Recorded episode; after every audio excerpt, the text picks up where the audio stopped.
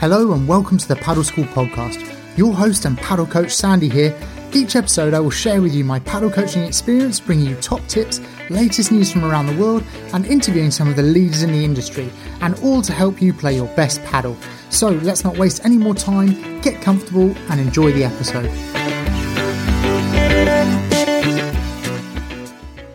In this episode, we have a really interesting chat with Andreas Johansson. He's actually in Marbella at the moment with some of the Swedish players, and we get his feedback and insight on the World Padel Tour and how the guys are doing. This is really worth a listen. It's so cool that you're able to do this with the Swedish players, and not only traveling with the Swedish players, but also that you spent that winter season, because obviously the Swedish Padel Tour stopped early, obviously due to COVID, and you got to spend like a proper off season with them and then to mm. to travel to to these tournaments. And you know it's kind of almost like a, a, coach's dream that to be able to to do that. How have you how have you found that they've adapted to this higher level? Was it kind of as you expected? Well first of all the off season or the pre-season was really really tough because we did a quite proper mapping of what to develop and the strength, how to get better on them, and then also the weaknesses that we, we need to look into. And it was also a proper work with fitness and, and, and some mental training work and so on. And we ended up in a situation where they were just drained. They have been training so much, and I pushed them, and everyone around them pushed them a little bit too hard, I think, uh, because in the end, we are a team of three or four coaches so there was one point like six or seven weeks in where they started to feel so bad on courts that they said, well, I'm not willing to do this. Just burnt out a bit. Yeah, because in the end, when everything is up and down and you yes, you you really, really always push them where it hurts the most, it's tough. It's really tough. Mm-hmm. Uh, and then the other guys around, they they were like always playing matches and they were like on their top of their game.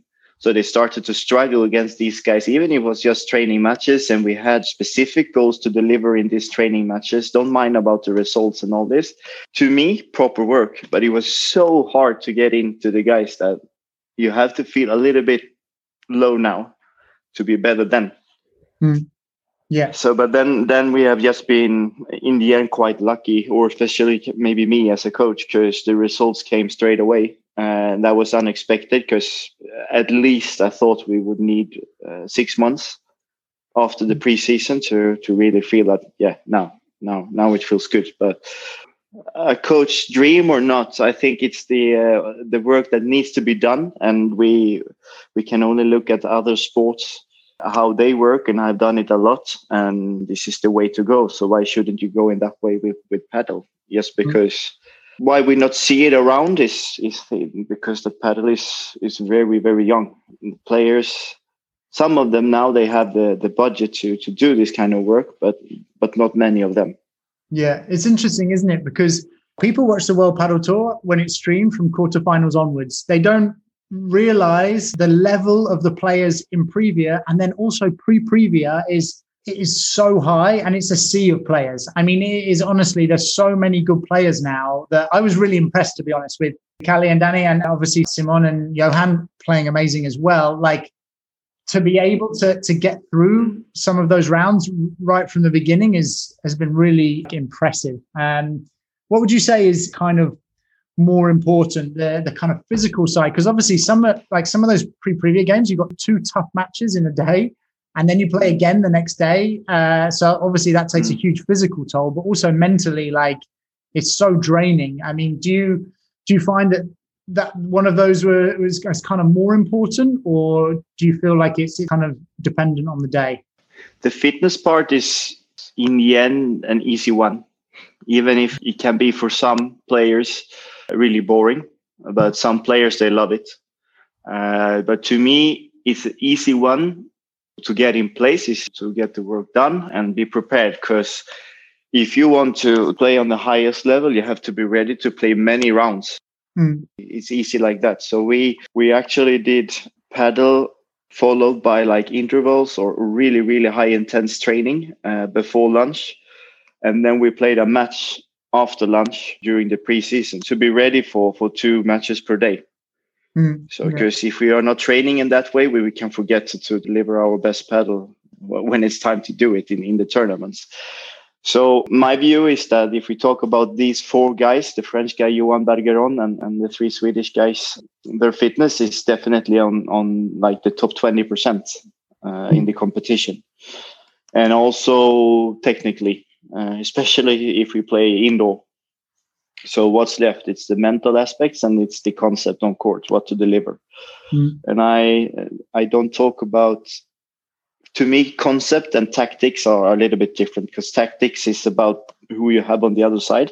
Concept is no matter who you have on the other side, you play in your way, or now we choose to play in this way, or now we choose to play in that way. Mm. Uh, and, and the more cards you have on your hand, the, the trickier it will be to beat you. Mm. Yeah. So they have definitely uh, improved in, in these two areas and these two perspectives of the game. Where I think we still lose is on the concept. And also mentally, when we start to feel that now they are pushing me where it hurts. And we kind of tend to, when the stress is on, when we feel that, well, these guys are really, really tough, uh, we start to, to play with less concept. Yeah. Yeah, I call the concept. Uh, I call it padel IQ. It's intangible, isn't it? I know what you mean. It's it's almost like the understanding of the deeper level of the game. And it, padel is one of those sports. I feel like it takes exposure. Like you need exposure to that high level to really improve that that kind of concept or padel IQ. Um, so, do you think that that's what they need at this point? Is more exposure? Hours and hours and hours we work with a very simple model. It's what we do before, under, and after the game. And this part after, when we have lost, it's so important to not just stay with that we were unlucky, mm. to really understand and to really work and to, to dare to do things different next time we are in this situation. That and if we reflect about this in five minutes or in five hours, it doesn't matter, but there needs to be a reflection and we need to do this again and again and again. And we have to get beaten. We have to lose. We have to lose to understand. But also when we win we have to understand why we win. It also adds up to this padel iq or to understanding the concept that we have even better. So the guys that we are playing against have done this some of them 15 years. And Mm. There are kids that are 15 years that are in the competition. The problem is that they have done this since they were three. Yeah and they have guys around them that has done this for 30 years. Yeah. so we just need to fight uh, and the only way forward for us because the hours are already gone. We will never be able to do this more hours than the competition is to work with higher quality. Yeah and and interestingly like that reflection and is so important because that's how you can potentially make the hours up right is by spending more kind of quality because the quantity, like you said, is already done. Now it's a question of like the quality of those hours is is maximizing them right to you know, yeah. as much as possible or actually the quantity race it's over because we are we are 10 20 years behind yeah if we talk about these players that so we will never be able to catch up but to do things with quality to think maybe not in a different way, but to really choose what we focus on and and also be in three years we should be at our peak. Yeah. But it tends to be every tournament is like a hype. And in one way we are lucky that the interest is so high and the boom is so high in Sweden, but it can also be against us because there are big expectations before every weekend. And if it wasn't a good weekend, uh, we can read mm-hmm. about it, how bad it was. And there are experts from many ways, and I don't know all of them. So I'm always surprised by that. In the end, we need to see this as a long term project. It's not that easy to be really good. And there is a reason we have to respect all the players that has been on the tour for many, many, many years and also the coaches behind them. So I wouldn't say that we are rookies, really, but we are on the step one, and I don't mm. know how, how many steps there are.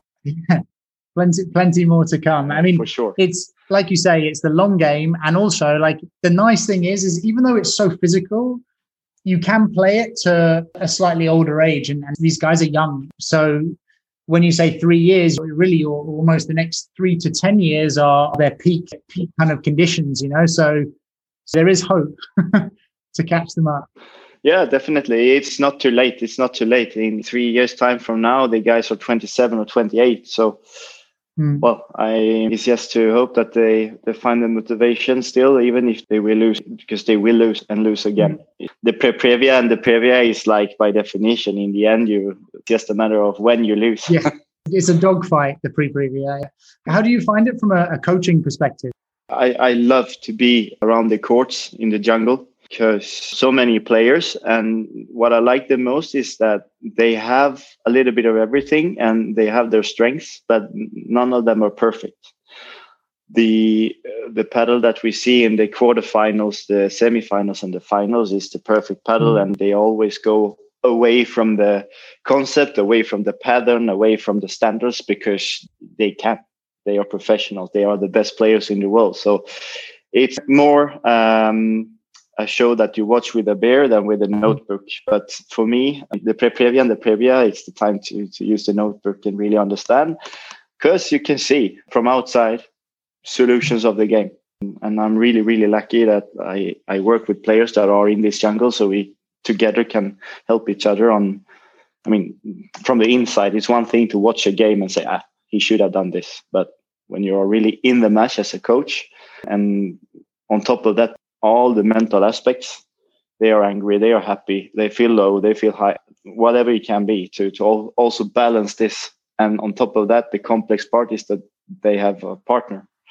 So it's really interesting and i am completely dead when it's time to go to bed. Yeah yeah. Because it's yes this ball and the four players and the walls in the 200 square meters for me and I, am not thinking about anything else during these yeah. days Mm. I mean, it's a the match is always an emotional roller coaster because it's just you're everything as that coach. You're on the on the sideline as you know the the kind of shoulder to cry on, as well as yeah. the, the, pump up, and and as well as the tactician and, and being involved. You know, it, it's such a, a difficult role to to do that coach. You know, and it's I'm sure it is very draining it's really challenging. And and one tricky thing that i don't think that many think of is that we, we travel together.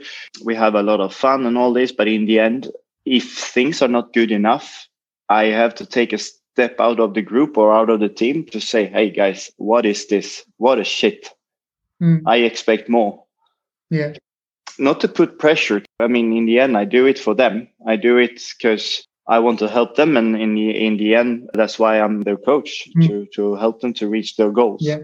And when I think they are doing the wrong things on court or are behaving in the wrong way or they tackle a challenge in the wrong way, I, I have to be the one that tells them. Which means that it might be nights when we when we don't go out for dinner together because we need space. Yeah.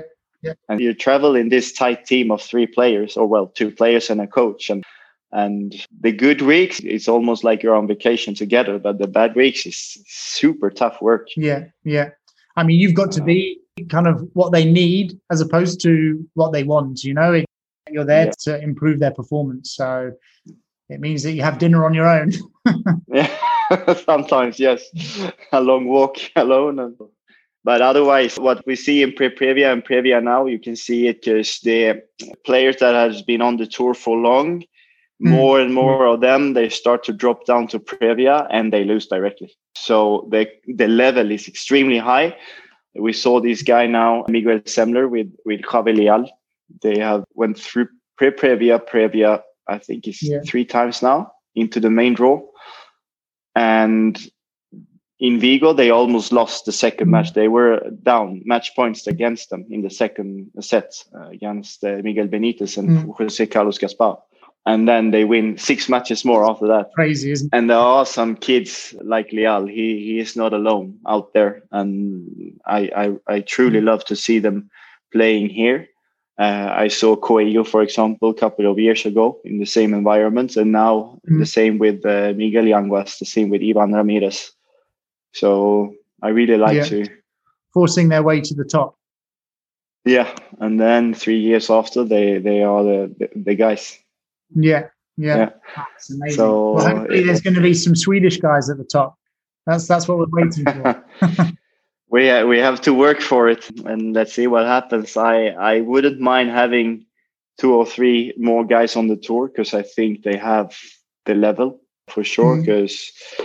Kalle, Simon, Danny, they it's not a walk in the park when they are in Sweden. Definitely not. Um, I wouldn't mind that they have company from one or two couples more, like the French mm-hmm. guys. That yeah. would be even better for everyone uh, in Sweden, at least. So let's see what happens.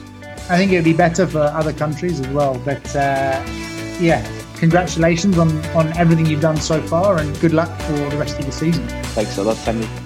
I always enjoy catching up with Andreas because he gives me a good feedback on how things are going in Sweden, how he's doing with his junior players, which are coming through really nicely, and also his experiences with the players on the World Padel Tour. I have no doubt we're going to see more and more great Swedish players coming through. If you enjoyed this episode, please give us a review and also don't forget to subscribe. We really appreciate it, and we'll see you on the next episode.